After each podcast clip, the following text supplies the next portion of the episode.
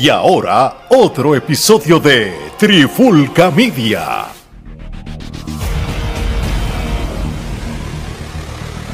Oye, oye, oye, Alex Torres de Trifulca Media junto a Mari Geraldo y bienvenido a un nuevo episodio de En la Clara con la Trifulca. Y si nos tardamos desde el viernes en no hablar de esto, es sencillo, como Omar me estaba diciendo tras bastidores el viernes por la noche. No hablemos rápido de Bismarck Man, espera el fin de semana porque van a seguir surgiendo cosas y él no se equivocó y tenemos más tela para hablar. Y mira, simplemente, estoy vamos directo al grano. El viernes pasado, Bismarck McMahon, este, bajo sus redes sociales, anuncia que él se retira de la WWE este, con una edad de 77 años. Creo que estuvo mucho tiempo eh, que debió haber, muchos años que debió haberse retirado. Este, lo hizo en el mejor momento, no porque él se sentía que se tenía que retirar, es que es la mejor manera de confrontar todos los escándalos idos y por haber que ha salido en los últimos, en las últimas semanas yo este, pregunto, ¿había manera de que él pudiera continuar y pasarle de desapercibido todos esos rumores? Er, ¿Había manera? Porque es que era demasiado ya. Lo decían periódicos nacionales, lo decían cadenas de televisión, las redes sociales, cuanto medio de lucha libre. ¿Había alguna manera de que esa noticia se pudiera apagar? No, mano, definitivamente no. Este, y Gerardo, tú que, que ah, tiene background de, de, las cuestiones legales y todo. Yo creo que cuando salió el escándalo de que él estaba pagando para silenciar a las chicas, la primera vez que él se apareció en SmackDown y eso, la persona que lo asesoró es que no, o no hubo asesoramiento, lo hizo mal. Este, y cuando vuelve a pasar, pues no se iba a dar el lujo de seguir apareciéndose en SmackDown y Raw después cada, vez que anuncien un escándalo. Este, ¿qué le, tuvo, ¿Qué le pudieron haber dicho? Cállate, quédate en tu casa y no vuelvas a salir más nunca. Definitivo, este, yo creo que aquí el problema radica en que él estaba utilizando este, fondos de la corporación para cosas personales. Este, ciertamente aquí el problema no fue que él le pagó a las personas, sino que estaba utilizando fondos de la corporación eh, para este, entonces la cual él no es el único dueño, la cual él no es el único dueño. Exacto, él no lo usó de su cuenta de banco. porque eso es lo peor. exacto, él no lo usó su cuenta de cheque.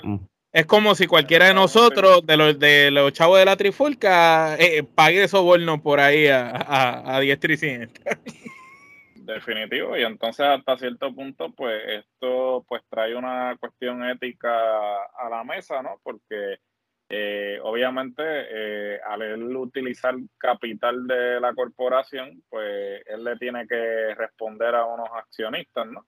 Porque aunque él sigue siendo el accionista mayoritario, y entonces habría que ver si luego de esta renuncia eh, él va a continuar este, siendo accionista mayoritario o si le van a decir que tiene que pues este, eh, reducir la cantidad de acciones o no sé qué va a suceder realmente con eso. Eh, obviamente, pues como reportaron en la mañana de hoy, pueden ver en Trifulca que lo reportamos, pues este, aparentemente los 14.6 millones que este, utilizó para silenciar a las personas que obviamente con las que tuvo relaciones. Este, ¿Hay, hay, pues, ¿Hay número de personas?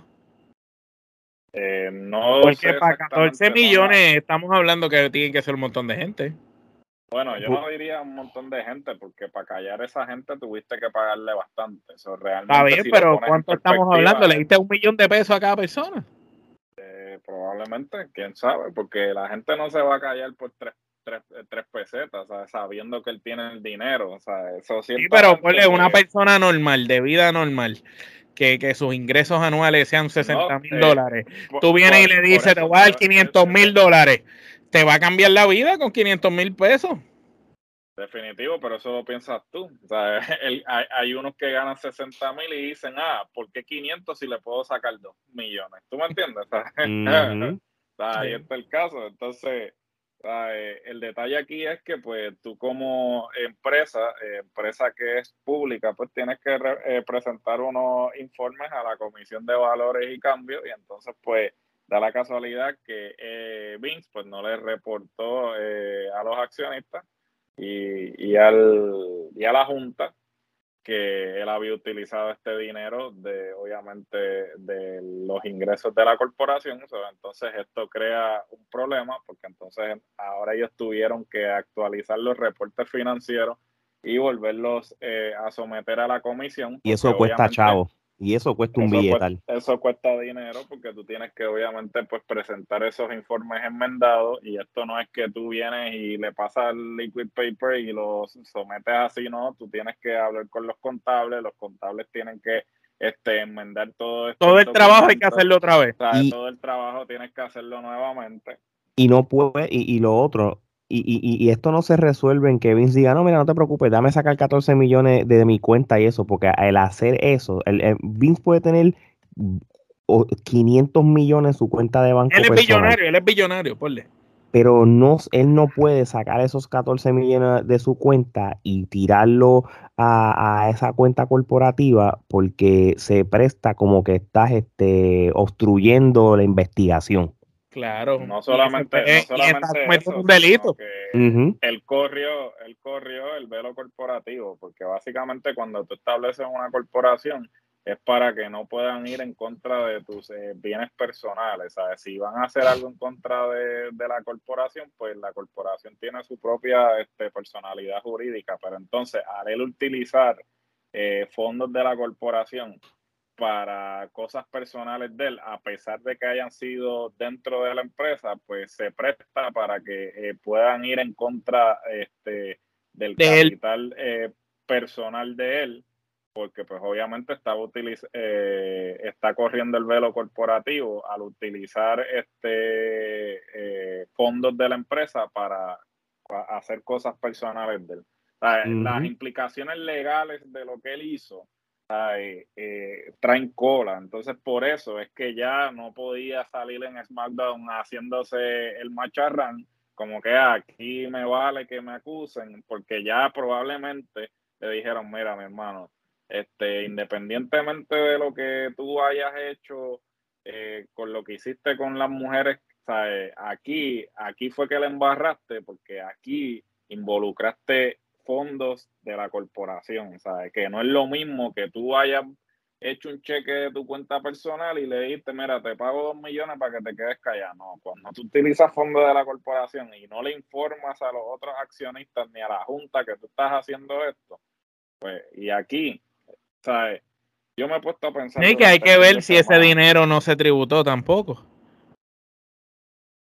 No, de que, eh, eh, bueno, de que se tiene que haber... Porque hay que ver si ese dinero él, él lo sacó de las cuentas y cómo aparece ese dinero, como un gasto operacional o qué. ¿Me entiendes lo que te quiero decir? Sí, porque puede haber factores... Sí, ah, disculpa, Gerardo, sí, habla.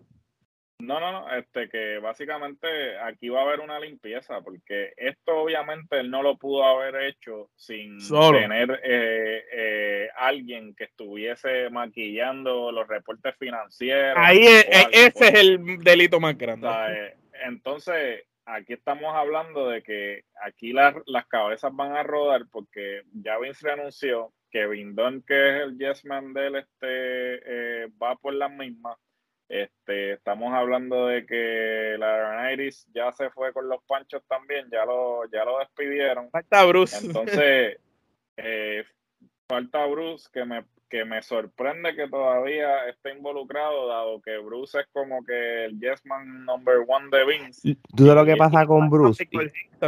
Porque lo que pasa es que Bruce, eh, a pesar de que es un yes man de Vince, eh, Vince siempre protege a Bruce y lo que ha, lo que ha hecho Vince históricamente con Bruce es que cuando vaya, cuando hace cosas no debidas, desde algo como el, el, el, el Montreal Screwjob de Bret Hart, él lo protege tanto que él no lo quiso envolver.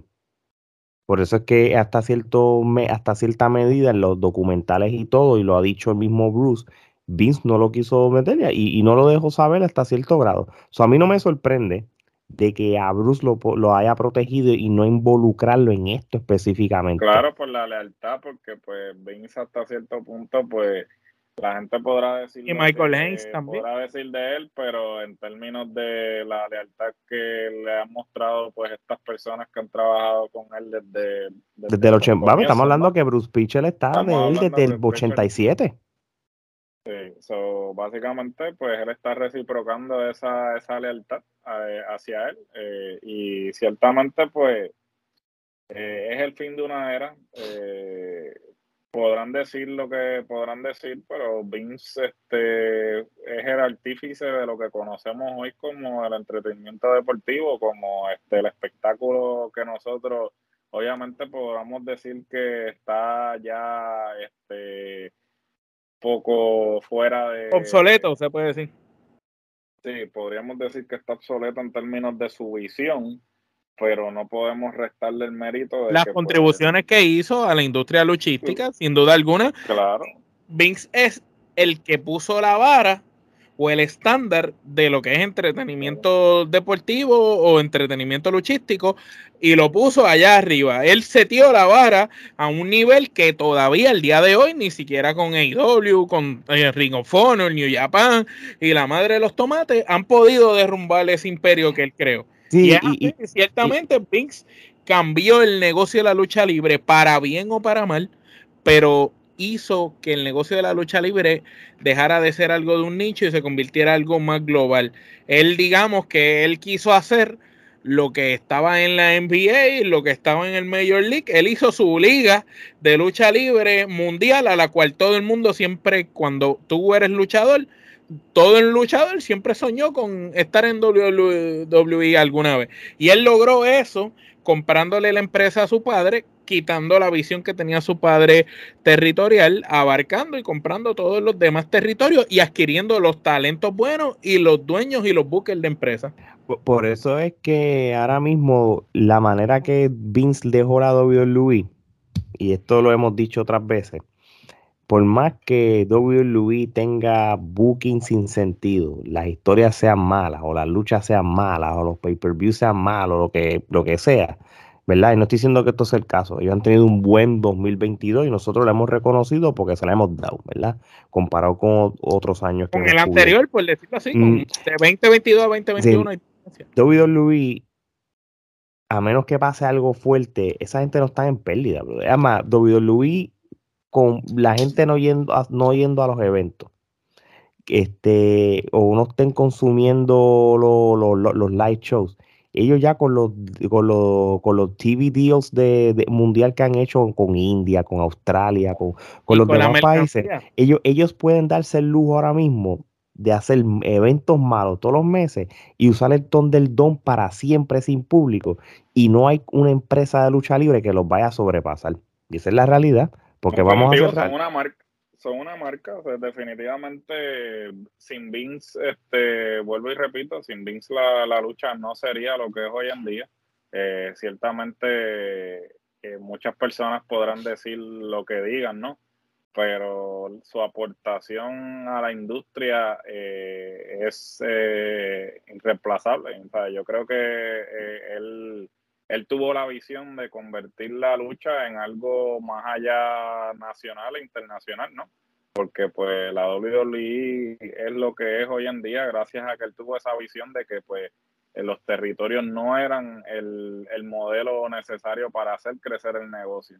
Él cogió un negocio pequeño de su papá y lo, se lo compró al papá y, y lo convirtió en esta multinacional que pues realmente... No solo se lo compró al papá, se lo compró a todos los que competían con el papá. bueno, se los compró, o sea, él compró a, a su competencia. él compró todas, todos los territorios. Pues, o sea, él compró todos los territorios, no solamente eso, sino que si lo pones en perspectiva también, eh, tuvo la visión de darse cuenta que el dinero no solamente estaba en su contenido, sino en el contenido que habían eh, producido esos territorios, porque él es el que empieza con esa visión de acaparar todas esas documentales y esas mierdas. Sí, para tenerlas bajo una misma sombrilla y entonces poder beneficiarse, porque técnicamente cuando él compra WCW, no compra WCW por el valor eh, o porque quisiera la empresa como tal, no, él la compra por los activos que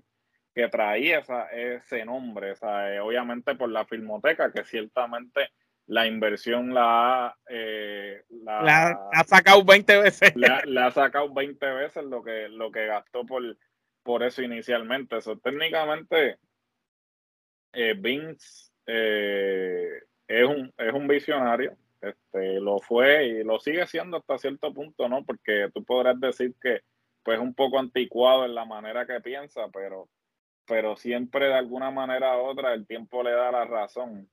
Y, y de no haber sucedido este último incidente, porque yo tengo entendido que la, eh, eh, la cuestión del problema este, de, obviamente, de, porque fue como dijo Jericho, aquí sea, el problema no fue que se haya acostado con las mujeres, porque después de todo, sea, fue un acuerdo legal. Sea, él se acostó con ella, él no quería que hablaran nada sobre la relación y las mandó a, firmar un acuerdo de este no divulgar nada que sucedió y eso es completamente legal porque la otra parte aceptó el dinero y cuando la otra parte acepta el dinero y firma ese acuerdo se concreta el acuerdo.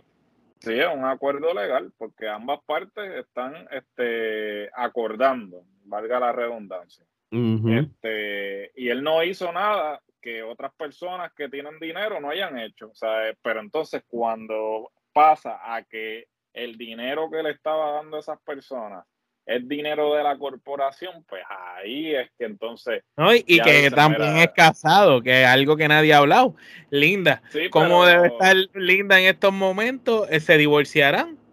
Sí, pero no, el problema es que el matrimonio de ellos lleva años que es por simplemente por la apariencia. Sí, sí. sí yo, creo que desde los 2000 es bajo, papá. pero esto le afecta a la esposa un montón.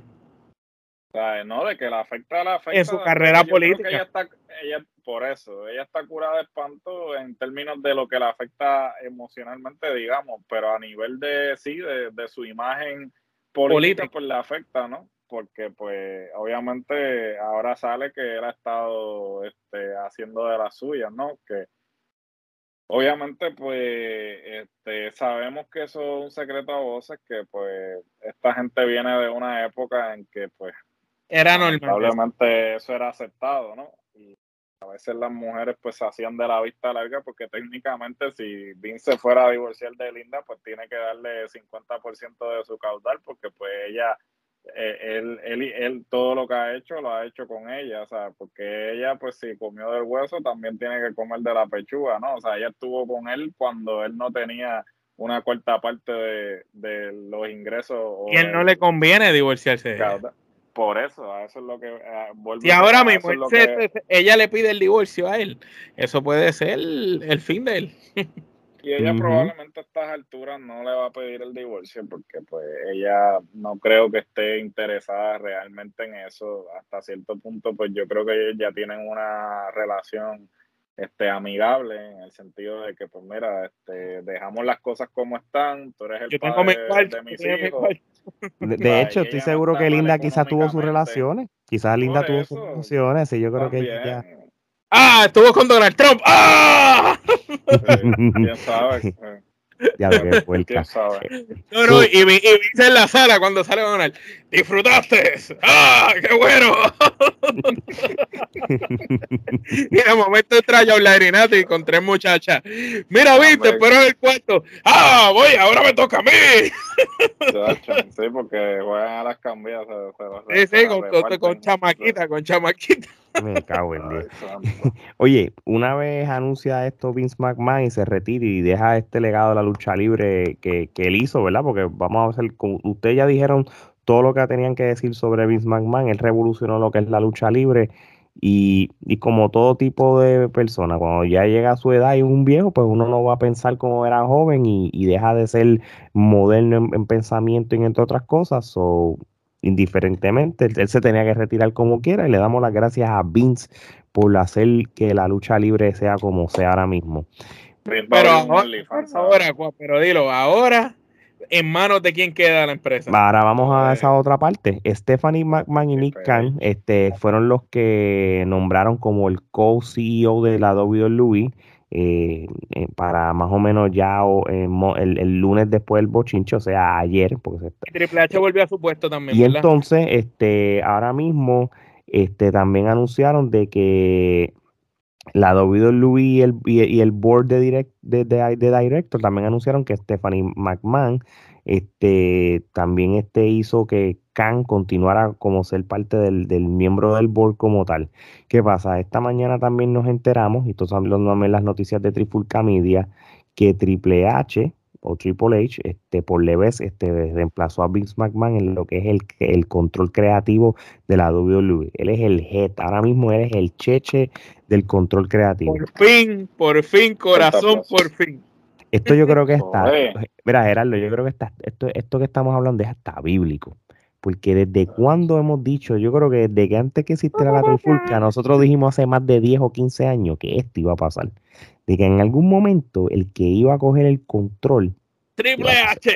Y su esposa, y, y Stephanie. Stephanie lo que es la parte del CEO y Triple H, que es el primer damo, creo que indirectamente él es parte del CEO. Ese nombre está brutal. El primer damo de la lucha libre.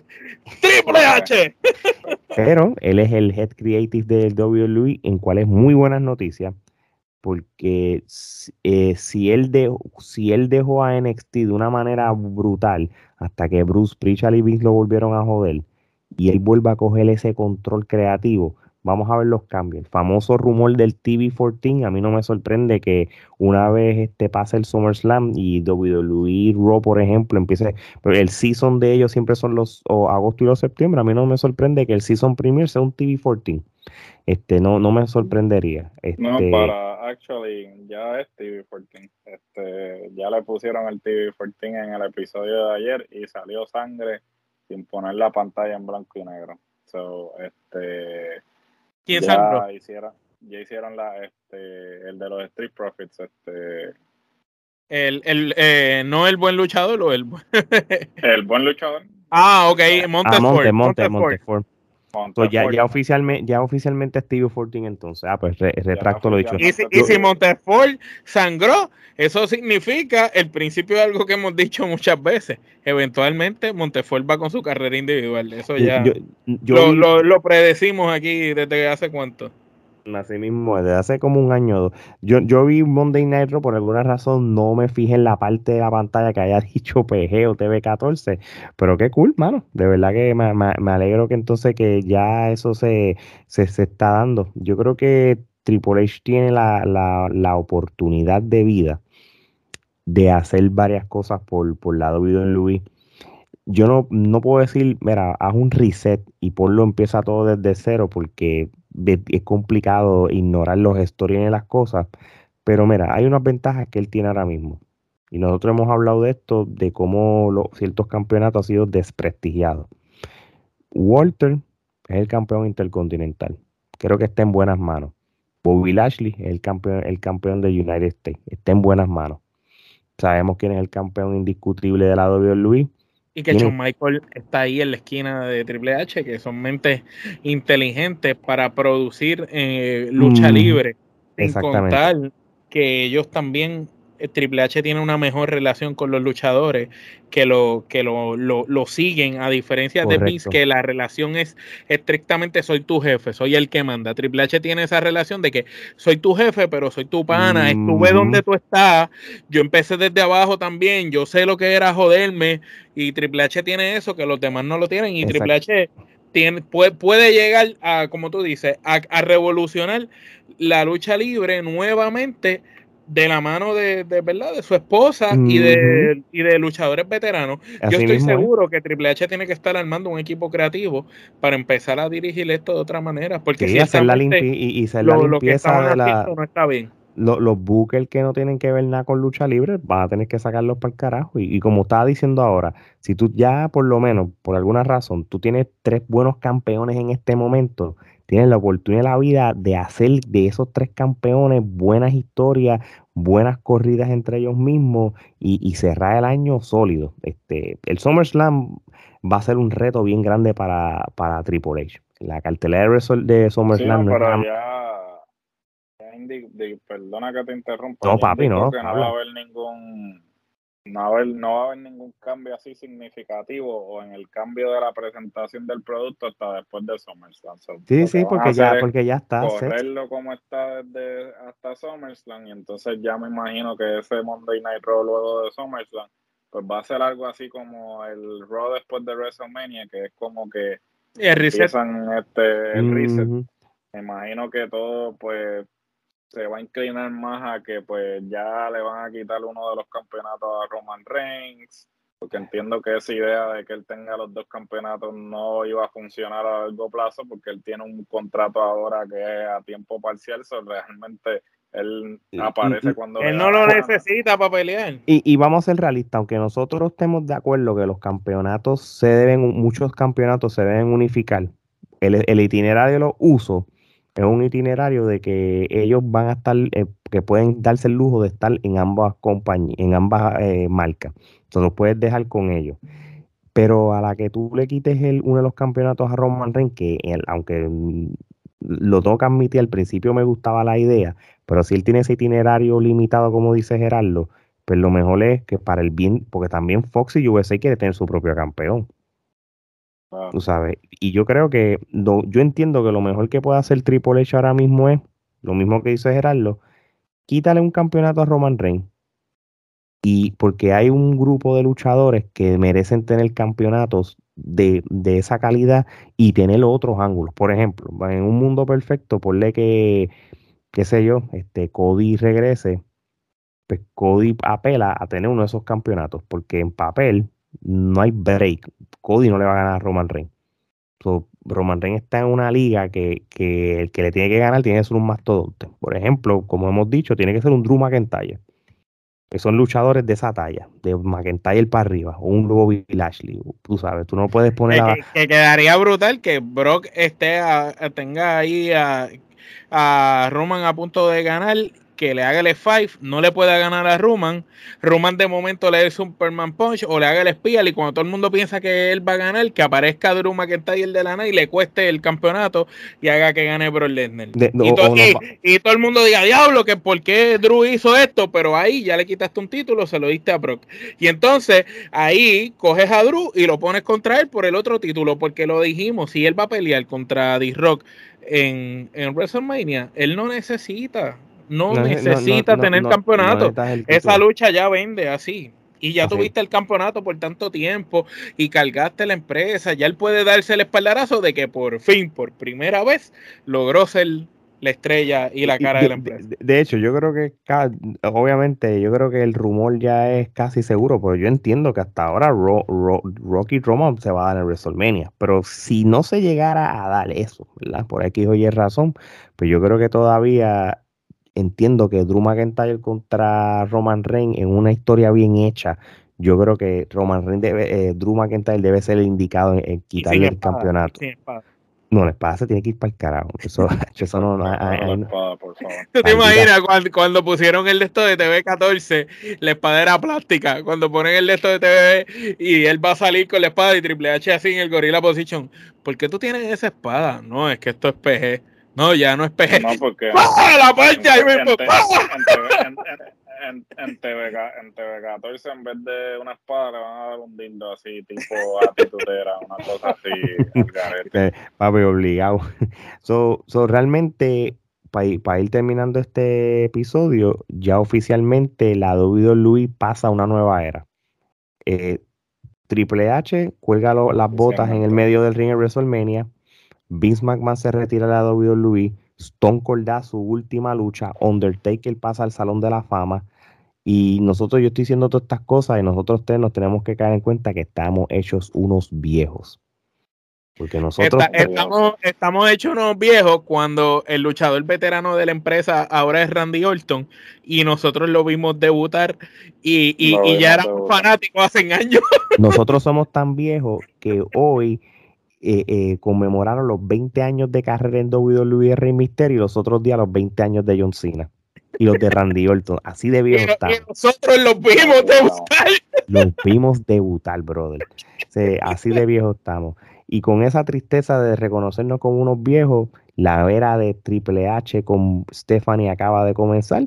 Y y seguimos, y, la era de seguir clavándonos a los demás competencias, también seguimos. Así que si tú quieres escuchar episodios como este, tanto en YouTube y en su plataforma favorita de podcast, mira, pues sencillo, vayan al canal de YouTube, suscríbanse al canal, y eh, denle a la campanita, vayan a, nuestro, a nuestras plataformas de podcast, denle al follow o, o denle a suscripción vayan a nuestra página de internet de Trifulca Media, donde pueden ver la mercancía de, que tenemos, como las camisas de Trifulca Media, la camisa de la Clara con la Trifulca, la gorra que tenemos este Omar y yo, los stickers como los micrófonos como los tenemos. ¿Y dónde, dónde está esa página de internet? Era sencillo, vayan a nuestro, eh, nuestras redes sociales y allí va a verlo en la biografía. Así que mi gente, cuando Vince McMahon ya colgó los guantes, y pasa a una nueva era de cómo hacer lucha libre, es como igual que nosotros. Nosotros no somos regionales. ¿Sabes por qué? Porque nosotros estamos marcando cómo es la era de hacer podcast de lucha libre